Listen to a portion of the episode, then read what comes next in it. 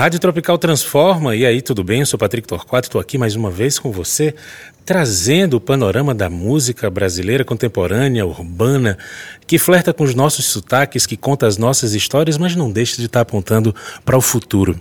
Eu tenho aqui comigo, diretamente do Rio de Janeiro, Benegão, figura central entre ciclos importantes da música carioca dos últimos trinta anos. Eu estou falando da cena rap, da cena raga, dancehall, funk, rap, enfim, toda essa história misturada ao nome de Benegão, e a gente vai trocar essa ideia hoje para saber dele, olhar dele, a opinião dele sobre essas linguagens todas, desses ciclos que eu falei lá para trás e tudo que está rolando hoje. Uma cena potente de pagodão eletrônico em Salvador, uma cena vibrante de brega funk no Recife, um funk paulista que atropelou o Rio de Janeiro, parece. Então tem todos Santos, esses né? ciclos dessas, dessa presença, tanto do cantor, quanto do M C, quanto dos beats, do M P C, enfim, toda essa história a gente vai conversar agora. Espero que dê tempo. Bernardo, conta pra gente da sua mais tenra lembrança do beat. Eu sou de uma geração que escutava muito mais percussão, muito do interior da Bahia, enfim. Uhum.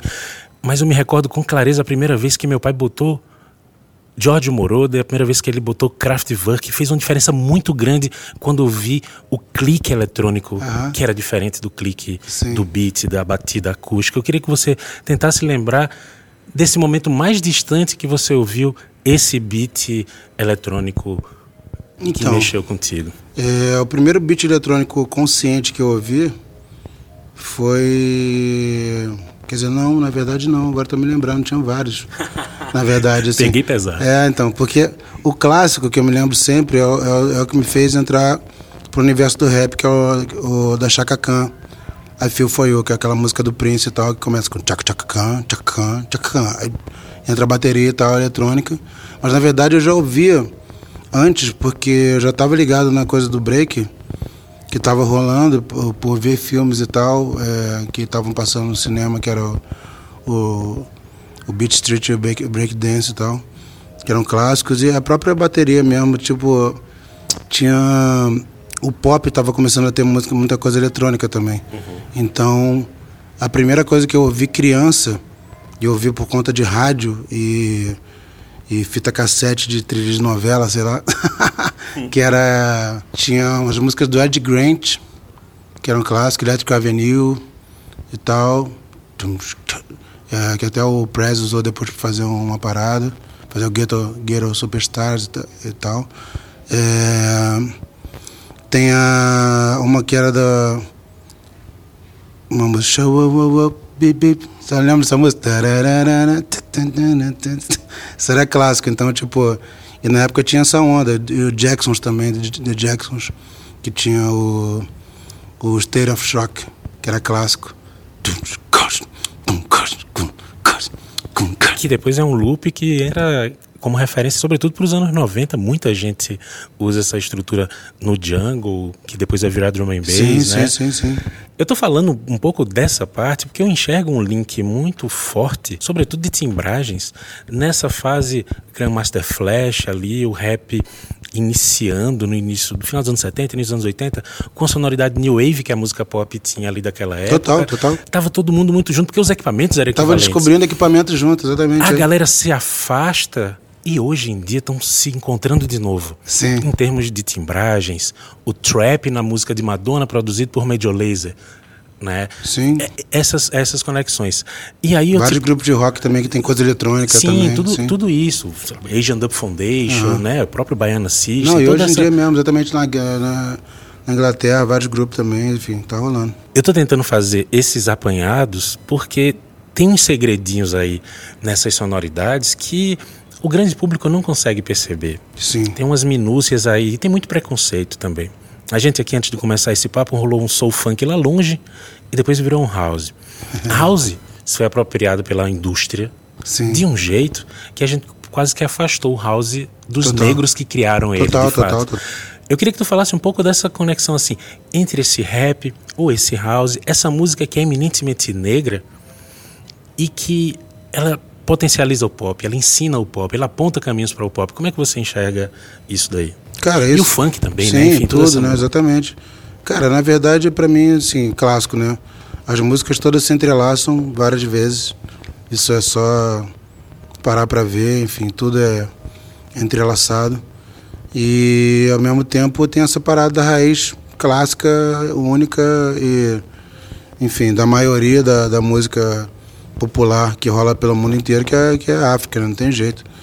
Então, é, eu vejo muito naturalmente essa parada, sempre busco essa, essa conexão. Fiz até uma música sobre isso, que chama Beijo do Tambor, que é do, do segundo disco Sintoniza Lá, que fala sobre essa parada, sobre isso tudo, né? E fala até no final sobre várias coisas de ritmo e fala até sobre hardcore também, porque não pode esquecer que foi os inventores do hardcore foram os Bad Brains, né? Muito bacana essa, essa narrativa aí, principalmente nesse ciclo que a gente está passando de uma opressão que sempre existiu, mas parece que tem uma galera querendo, perdendo a vergonha, né? Perdendo a vergonha de botar para fora essas suas questões. Uhum. E a gente tem na música uma narrativa histórica extraordinária. Quando você traz esse exemplo do Bad Brains, com a sonoridade que eles estavam fazendo, com a mensagem que eles trazem, ou mesmo o reggae, ou mesmo a cultura desse hall e de sound system, que traz essas mensagens todas. A gente, esses dias aí, tem é, Emicida ganhando Grammy. Sim. Né? Essa voz que é da periferia, que usa rap, que usa funk, que usa essas estruturas, ela está sendo mais ouvida, tu acha? Eu acho que, na verdade, o que está rolando é assim, é... a galera está metendo bronca, está conseguindo conseguir um espaço legal, isso é, isso é, isso é clássico. É... Porque também as pessoas estão se estruturando mais, eu acho, também. Não é só porque está abrindo, porque não está abrindo pra caramba, na verdade. É porque as pessoas estruturam. Tipo, o Emicida é um cara muito estruturado, sacou? Ele fez a parada dele, fez um, um laboratório fantástico com o irmão dele, fez a parada e, e pum, se colocou, sacou? Se fatalmente se ele não tivesse colocado, talvez não, não tivesse sido ouvido, sacou? Uhum. É isso, a, a gente tem que se organizar também. É, é o clássico, a galera tem se organizado mais hoje em dia do que, do que antes, em termos de, de carreira. Em termos políticos, a galera sempre se organizou. Tanto que tinha as posses de rap, que para mim são, é uma coisa que não pode ser esquecida nunca dos anos oitenta, que é uma coisa que é fundamental para as... Que, se a gente falar de O N G, tem O N G boa, O N G trash, O N G braba, ruim. Então, mas das, falando das boas, toda a, a, o know-how, para mim, foi tirado da, da, da história das posses de rap, sacou? Uhum. Que tinha nos anos oitenta, que é até de onde veio Posse Mente Zulu, que era o nome da banda do, do, do Rapping Hood e tal, bababá, que eram lugares que, pô, traziam a coisa de coletivo, de você é, trazer para a comunidade professor, trazer para ensinar, trazer aulas de, de, de várias coisas, trazer... esporte, trazer palestras de conscientização em várias paradas e tal. E, e mão na massa também para construir coisas e tal. Então é uma, é uma tecnologia que eu, que eu considero muito até hoje, assim, e acho maravilhosa. Então politicamente a galera já se organizava, mas em termos de carreira não tem comparação a galera de hoje em dia com a galera das antigas. É interessante você trazer esse ponto de vista porque, enfim... eu já começo a me considerar de uma segunda geração, né? De uma outra geração. E a gente está se referindo às figuras que chegaram agora. Você está nessa aí, sei lá, desde Funk Funkers tem vinte e poucos anos. Sim, sim, sim. Né? A gente já enxergando um processo evolutivo. Da tua geração para cá, essas coisas mudaram. Tu estava ali no, nesse, nessa cena do Happy Rio, ah. né? Plenty Ramp, ali daquela primeira fase. Eu queria que a gente falasse hoje de uma pauta que está altíssima, quentíssima, sobre o uso de cannabis em outra perspectiva e não só da, do recreativo. Consumo recreativo. Sim, sim, sim. Né? Mudou esses paradigmas? Tu entende que a gente está numa sociedade que a gente está avançando nessas percepções? É, acaba avançando pela urgência da coisa, né? Um monte de gente, eu vejo, vejo um monte de, de, de notícias, de, de depoimentos de gente que era radicalmente contra, fiz campanha contra até às vezes policial e tal, e que sempre teve uma relação muito louca com a parada, e agora vendo alguém da família precisando e vendo que faz efeito e vendo que melhora como medicinalmente, mudando de, de opinião. Então é, ajudou muito a questão da, da, da, da imposição natural da, da maconha medicinal, frente à, à não, à não resolução e degradação bizarra da indústria farmacêutica, que faz os remédios que viciam geral, que dá uma merda, o nego fica fudido pro resto da vida e tal, dependente daquela porra. E, e, e o outro lado que, que resolve sem, sem, sem, sem esquema, sem, sem, sem, sem paranoia, sem, sem merda. Eu acho que dá pra gente perceber um recorte muito claro assim, de, de preconceito, de racismo, de elitismo, né, nessa condução. E aí eu vou fazer um outro comparativo também. A gente vem vivendo um apogeu de, desse funk paulista, do, do brega funk lá, uhum, de Recife, ocupando os espaços, as plataformas de streaming bombando com clareza. E até mesmo o funk carioca.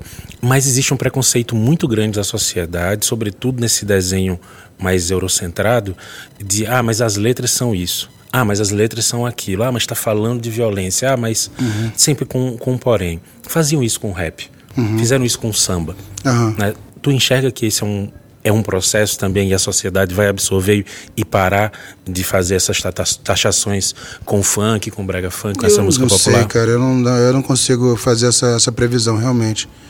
Mas é, eu só digo que eu, assim, eu, a coisa do preconceito é uma coisa bizarra e ultra primitiva do ser humano, assim. Que, enfim, trava o... O, a evolução da, da espécie humana, sacou? E, e é isso, enquanto a gente estiver nessa, a gente vai, vai marcando passo, enfim, às vezes regredindo, e, e várias situações acontecem, né? Enfim, é foda, porque, enfim, é, é muita coisa, né? A coisa só do, do, do preconceito... E a gente está falando de música, mas pode falar da vida. Acontece que várias vezes a situação acaba... É, a ponta final do, do, do preconceito é a morte, sacou? Uhum. Tipo, é aquela onde o bicho pega mesmo. E tanto de tudo, quanto preconceito racial, quanto da questão é, do machismo, a questão de todas as coisas. Tipo, a ponta final é... Sacou? A pessoa pode morrer. Então é muito, muito sério, muito profundo essa coisa. Só que, infelizmente, enfim, a gente como sociedade humana tá muito atrasada, muito atrasada, muito primitiva mesmo, sabe? O negócio, temos as tecnologias aí só, mas o pensamento é como se fosse basicamente a raiz do pensamento, infelizmente, é o mesmo de que, sei lá, milênios atrás.